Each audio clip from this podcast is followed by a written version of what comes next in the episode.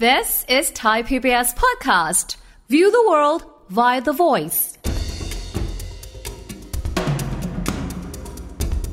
ผมมองว่าทองคำอะมันถูกกระตุ้นมาแล้วอ๋อ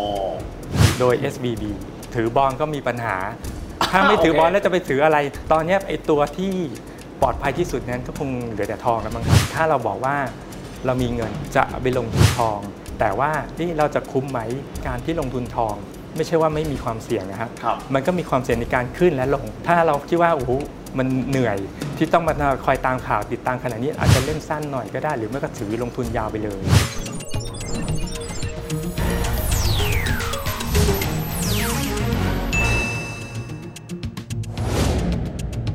สวัสดีครับท่านผู้ชมครับ ยินดีต้อนรับเข้าสู่รายการเศรษฐกิจติดบ้านนะครับ ช่วงนี้ต้องบอกว่าภูมิทัศน์การลงทุนนี้ผันผวนเยอะพอสมควรทีเดียวนะครับ อย่างที่เราเห็นนะครับ เรื่องของการล้มลงของธนาคารซิลิคอน v วลลีย์แบงก์ก็ดี เรื่องของการที่ Federal Reserve นะครับ ยังคงมีแนวโน้มว่าอาจจะมีการปรับขึ้นอัตราดอกเบี้ยอย่างต่อเนื่อง สงครามรัสเซียยูเครนเองก็ยังไม่มีท่าทีว่าจะจบลง หลายคนบอกสินทรัพย์เสี่ยงเองก็ดูแล้วค่อนข้างน่ากลัว ดังนั้นเราไปหาสินทรัพย์ที่มีความมั่นใจกว่าอย่างกรณีของทองคำเนี่ยน่าจะเป็นการลงทุนที่ดีกว่าไหม เพราะหลายคนบอกว่าทองคำนั้นชอบข่าวไม่ดีนะครับ อะวันนี้เรามาคุยประเด็นนี้กันนะครับกับรองเลขาธิการสมาคมค้าทองคำคุณวรชัยตั้งสิทธิพักดี คุณวรชัยสวัสดีครับครับ สวัสดีครับ คุณวรชัยต้องถามก่อนวันนี้ไหนๆเราคุยกันนะแน่นอนว่าราคาทองขยับตลอดเวลาเลยนะครับในเรื่องของการเคลื่อนไหวของตัวเขาเนี่ยหลายคนก็บอกว่าปีเนี้ยข่าวร้ายของปีแล้วก็เยอะนะฮะครับเงินเฟ้อสูง การขึ้นอัตราดอกเบี้ย เศรษฐกิจอาจจะมีแนวโน้มที่จะหดตัวครับสงครามยังไม่จบ ยังมี SVB อีก ปีนี้มองเรื่องของทองคำเอาไว้ยังไงบ้างครับ จริงๆแล้วต้องบอกนะครับว่าส่วนตัวแล้วอะผมมองว่าไอตัวทองคำเองเนี่ยปีนี้มันน่าจะชะลอตัวลงได้อืมอืมนะครับทำไมถึงมองอย่างนั้น เพราะว่าจริง ๆ แล้วอะเอ่อที่ผ่านมาเนี่ยทองคำขึ้นมาค่อนข้างแรงอ๋อจากพันห้าพันหกขึ้นครัมาบจะถึงณณตอนเนี้ยแล้วก็ขึ้นไปไฮมามากด้วย ทีเนี้ยเอ่อเนื่องจากว่าไอสถานการณ์ของโควิดอะ ส่วนตัวมองว่ามันน่าจะจบได้แล้วอืมมันผ่อนคลายได้แล้วครับนักท่องเที่ยวทั่วโลกก็เริ่มเดินทางระหว่างประเทศกันแล้วอืมเพราะฉะนั้นอะผมมองว่าตัวเนี้ยน่าจะเป็นตัวช่วยที่อ่าผลักดันให้เศรษฐกิจมันฟื้นตัวได้อ๋อนะฮะเพราะฉะนั้นอะตัวส่วนตัวเองอะผมเลยมองว่าเออถ้าเป็นเช่นนั้นน่ะทองคำมันก็น่าจะควรที่ว่าน่าจะเป็น อยู่ในโหมดทรงหรือลงหน่อยๆครับเพื่อปรับฐานต่อไปก็เป็นไปได้นะฮะอืมอืมอืมเพราะฉะนั้นนะแต่ว่าที่ส่วนตัวมองว่าเอ๊ะทำไมมันมันไม่ยอมลงอืมอืมอืม หรือว่ามันลงไม่ได้ก็เพราะครับส่วนหนึ่งก็คือเรื่องของสงครามที่ยังมีอยู่ณตอนนี้ โอ้ซึ่งดูท่าทีแล้วมันก็ดูเหมือนว่ามันไม่ได้ลุกลามไปถึงเพื่อนบ้าน ครับก็เลยยิ่งทำให้คิดว่ามันน่าจะทำให้ทองลงได้บ้างสักเล็กน้อย อืม เพื่อที่จะมาซื้อหรือมาลงทุนในระดับที่ว่าเราคิดว่าเรามองว่าเป้าหมายก็น่าจะอยู่ที่ระดับพันหกเหรียญแต่มันไม่ถึง ครับ นะฮะทีเนี้ยปัจจัยอะในเรื่องของเออปัจจุบันเนี้ยและล่าสุดเนี้ยเรื่องของ SBB อืมอืม มันพลิกครับ มันพลิกมุมมองฮะว่าเอ๊ะไอ้ที่เราคิดว่ามันน่าจะย่อได้ครับหรือมันน่าจะแค่ชะลอไม่ให้ทำนิวไฮเนี่ยมันคงไม่น่าจะไม่ใช่แล้วอ้าวทำไมอย่างนั้นล่ะฮะเพราะว่าที่ผ่านมาเนี่ยเราจะเห็นว่าเฟดก็จะบอกว่าอ่าเศรษฐกิจนี่เอาอยู่ภาคแรงงานมันก็ดีอืมแข็งแกร่งอยู่ ใช่ไหมครับเศรษฐกิจร้อนแรงร้อนแรงอยู่ แต่ทีนี้ไอ้เรื่องข่าวของ SVB มันมาประทุก่อนอ๋อ และเป็นคนของในวงการธนาคารด้วยอะครับ แล้วเขาก็จากที่ทราบข่าวมาเนี่ยคือเขาถูกหยุดกิจการถูกต้องเพื่อครับพักแล้วก็ตรวจสอบ แล้วก็ทีนี้จะฟื้นฟูกันยังไง แล้วจะทำยังไงต่อไป แต่ประเด็นก็คือไอ้ตัว SVB เนี่ยที่เขาเสียหายเนี่ยเสียหายจากการถือบอลอืมพันธบัตรสหรัฐเนี่ยใช่ครับ แล้วตัวบอลเองเนี่ยมันก็คือตัวหนึ่งที่เป็นคู่แข่งกับทองมาตลอดอ๋อ ผมนึกออกแล้วอ่าอ่าอ่าเพราะฉะนั้นอะคนของวงการธนาคารยังมีปัญหานี้ นั่นหมายความว่า แล้วชาวบ้านทั่วไปจะจะกระทบจะกระทบขนาดไหนอืมใช่ครับ เรื่องประเด็นใหญ่ต่อมาก็คือ จะมีลายไหน องค์กรไหน หน่วยงานไหนไหมที่อยู่ในสถานการณ์ที่ใกล้เคียงหรือประมาณนี้กับ SVB อืมอืมเพราะฉะนั้นนะฮะเอ่อตัวทองคำอะค่อนข้างจะเซนซิทีฟกับเรื่องของการปรับดอกเบี้ยครับ ที่ผมมองว่าเออปีเนี้ยมันน่าจะชะลอได้บ้าง อย่างน้อยก็ถึงครึ่งกลางปี แล้วพอที่เฟดเคยคุยว่าทั้งปีเนี่ยเขาน่าจะขึ้นอีกดอกเบี้ยอีกครั้งสองครั้งแล้วจะหยุดยาว แล้วก็ชะลอไปจนถึงปีหน้าแล้วค่อยมาเริ่มพิจารณาเรื่องของปรับดอกเบี้ยลง อันนั้นเนี่ยคือเป็นถ้ายิ่งกับปรับดอกดอกเบี้ยลงเนี่ยนั่นหมายความว่ามันเป็นปัจจัยบวกทองชัดๆเลยโอ้ผมมองว่าทองคำอะมันถูกกระตุ้นมาแล้วอ๋อ โดย SBB อืมอืมอืมและไม่รู้อะไรจะเกิดขึ้นต่อซึ่งจากพวกนั้เนี้ยนมันเป็นข่าวร้ายใช่ซึ่งอาจครัจะบส่งผลในเชิงบวกต่อทองครับคำเช่น ถือบอลก็มีปัญหา ถ้าไม่ถือโอเคบอลแล้วจะไปถืออะไร ก็นอกจากทองคำคริปโตนี่ไม่ต้องพูดถึงนะถึงคริปโตไม่ต้องพูดถึงฮะเออยุคแรก ๆ ผมก็แอบกลัวว่าเอ๊ะกลุ่มนี้จะมาแย่งตลาดของทองคำไปไหม แต่ดูไปดูมาแล้วเขาก็มีปัญหาเออฮะครับตอนตอนเนี้ยไอ้ตัวที่ ปลอดภัยที่สุดนั้นก็คงเหลือแต่ทองแล้วมั้งครับ ครับ เพราะแม้กระทั่งบอลสหรัฐพันธบัตรสหรัฐซึ่งน่าจะ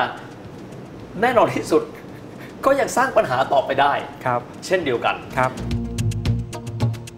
ผมถามคุณรชัยเพิ่มเติมอย่างนี้ บางคนฟังมา เดี๋ยวก็บาททองบาทไทย เดี๋ยวก็ดอลลาร์สหรัฐต่อทรอยออนซ์มีเทคนิคในการที่จะทำให้เราเข้าใจข่าวต่างประเทศที่เวลามาเนี่ย feed ออกมาเป็นดอลลาร์ต่อทรอยออนซ์ แล้วเราจะเปลี่ยนมาเป็นบาททองบาทไทยยังไงครับ เวลาฟังจะได้พอรู้ ตัวการคำนวณราคาทองคำที่ทางสมาคมใช้อยู่ทุกวันเนี้ยอ่ามันจะประกอบด้วย spot ทองคำครับคูณด้วยอัตราแลกเปลี่ยนนะครับอืม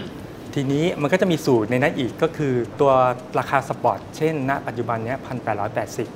คูณด้วยสูตรของมันนะครับอ่า32.148เพื่อให้มันเป็นราคาต่อกิโล โอ้อ่าโอเค ราคาต่อกิโลนะครับ แล้วทีเนี้ย32.148ก็คูณด้วยอัตราแลกเปลี่ยนก็คือเป็นราคาต่อบาท ต่อกิโลอืมหลังจากนั้นเราก็มาคอนเวิร์ตกลับหารด้วย 65.6 ให้มันเป็นต่อบาทอืมแล้วก็คูณด้วย 0.965 เพื่อให้เป็นราคาที่สมาคมใช้ประกาศเพราะว่าเมืองไทยจะใช้ที่เปอร์เซ็นต์ที่ 96.5 ไม่ใช่ 99 เหมือนที่อื่น ไม่ใช่ครับอ๋อเพราะว่าการผลิตสร้อยในประเทศไทยเนี่ยอ่า เราต้องมีการผสมน้ำประสานครับในลายที่ว่ามันมีความซับซ้อน เพราะฉะนั้นอะอ่าการที่ที่ที่ผ่านมาเนี่ยทางกลุ่มผู้ค้าทองอะ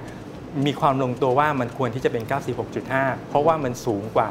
ทองที่ในเพื่อนบ้านอย่างเช่น 91.6อ๋อเรา 96.5 มันเกือบบริสุทธิ์ แต่ครับว่ามันจะมีผสมน้ำประสานบ้างเล็กน้อยครับโอ้เป็นแบบนี้ สมมติว่าคนที่จะลงทุนกับทองครับ ในปีนี้ซึ่งต้องบอกว่าโควิดนิ่งไปแล้วนะครับสงครามคงไม่น่าปะทุรุนแรงหนักไปกว่านี้สักเท่าไหร่ อาจจะมีความไม่แน่นอนเรื่องนโยบายการเงิน เวลาติดตามข่าวสารต่างประเทศที่มีความเกี่ยวเนื่องกับราคาทอง เขาควรจะมอนิเตอร์ส่วนไหนบ้างครับเอ่อคืออย่างนี้ฮะอ่าถ้าแหล่งข่าวสารแล้วกันนะครับ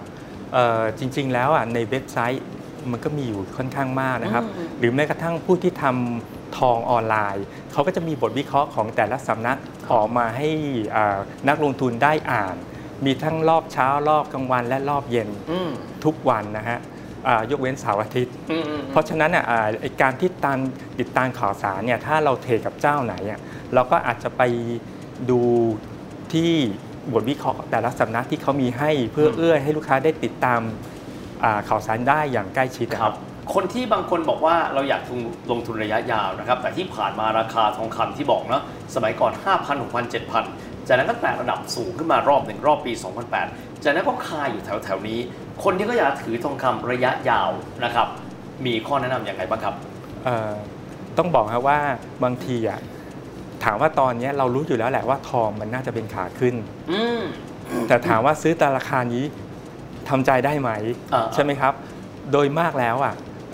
นักลงทุนเนี่ยเขาก็อาจจะมีการศึกษาข้อมูลว่าหาจังหวะที่มันย่อแล้วเข้ามาซื้อออ่าหรือ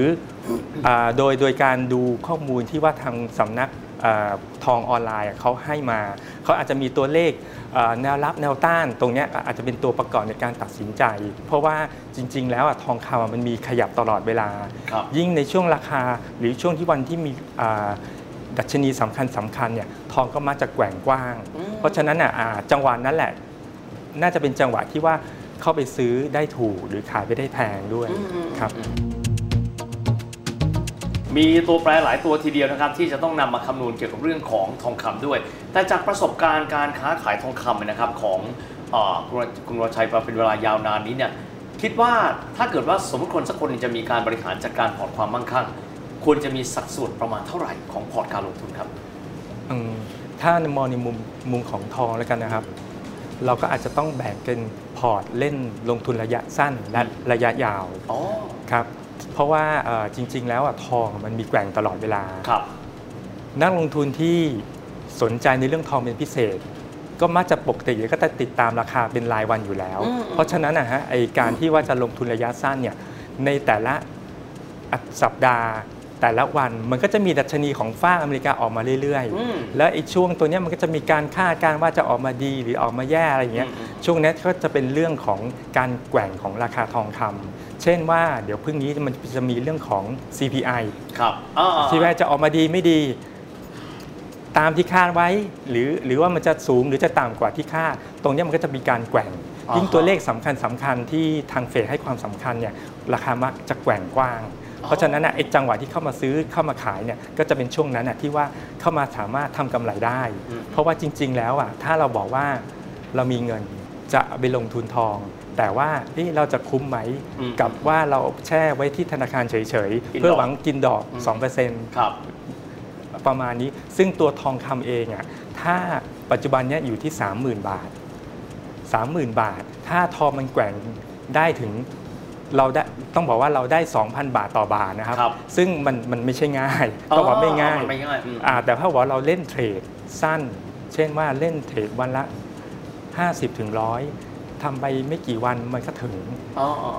2,000 บาทก็แป๊บเดียวก็ได้ 6%กว่าครับ ครับอืม ถ้าเราคิดว่าโอ้โหมันเหนื่อยที่ต้องมาคอยตามข่าวติดตามขนาดนี้อาจจะเล่นสั้นหน่อยก็ได้ หรือไม่ก็ถือลงทุนยาวไปเลยครับ ครับชัด เจนเพราะว่าจริง ๆ แล้วอะการที่ลงทุนทอง ไม่ใช่ว่าไม่มีความเสี่ยงนะครับครับมันก็มีความเสี่ยงในการขึ้นและลงชัดเจนทีเดียวผมว่าวันนี้เราได้เห็นภูมิทัศน์นะครับของทองเมื่อเราไปใส่เข้าไปในสมการของเศรษฐกิจโลกด้วย วันนี้ขอบคุณคุณเอ่อวรชัยมากนะครับขอบคุณมากครับครับสวัสดีครับ ทองคำยังไงก็ตามนะครับถือเป็นหนึ่งในสินทรัพย์ที่หลายคนก็บอกว่าป้องกันความเสี่ยงได้ดีนะครับแล้วเวลาที่เราจะมีการบริหารจัดการพอร์ตความมั่งคั่งต้องไม่ลืมนะครับว่าการกระจายความเสี่ยงสำคัญมากๆ และทองคำคือสิ่งที่หลายหลายครั้งเลย ทุกคนก็จะพูดว่าอย่างไรก็ตามมอนิเตอร์มันให้ดีเพราะยังคงเป็นสินทรัพย์ที่มีค่าตลอดกาลด้วยสำหรับวันนี้เวลาหมดลงแล้วนะครับแล้วพบกันใหม่โอกาสหน้าสวัสดีครับ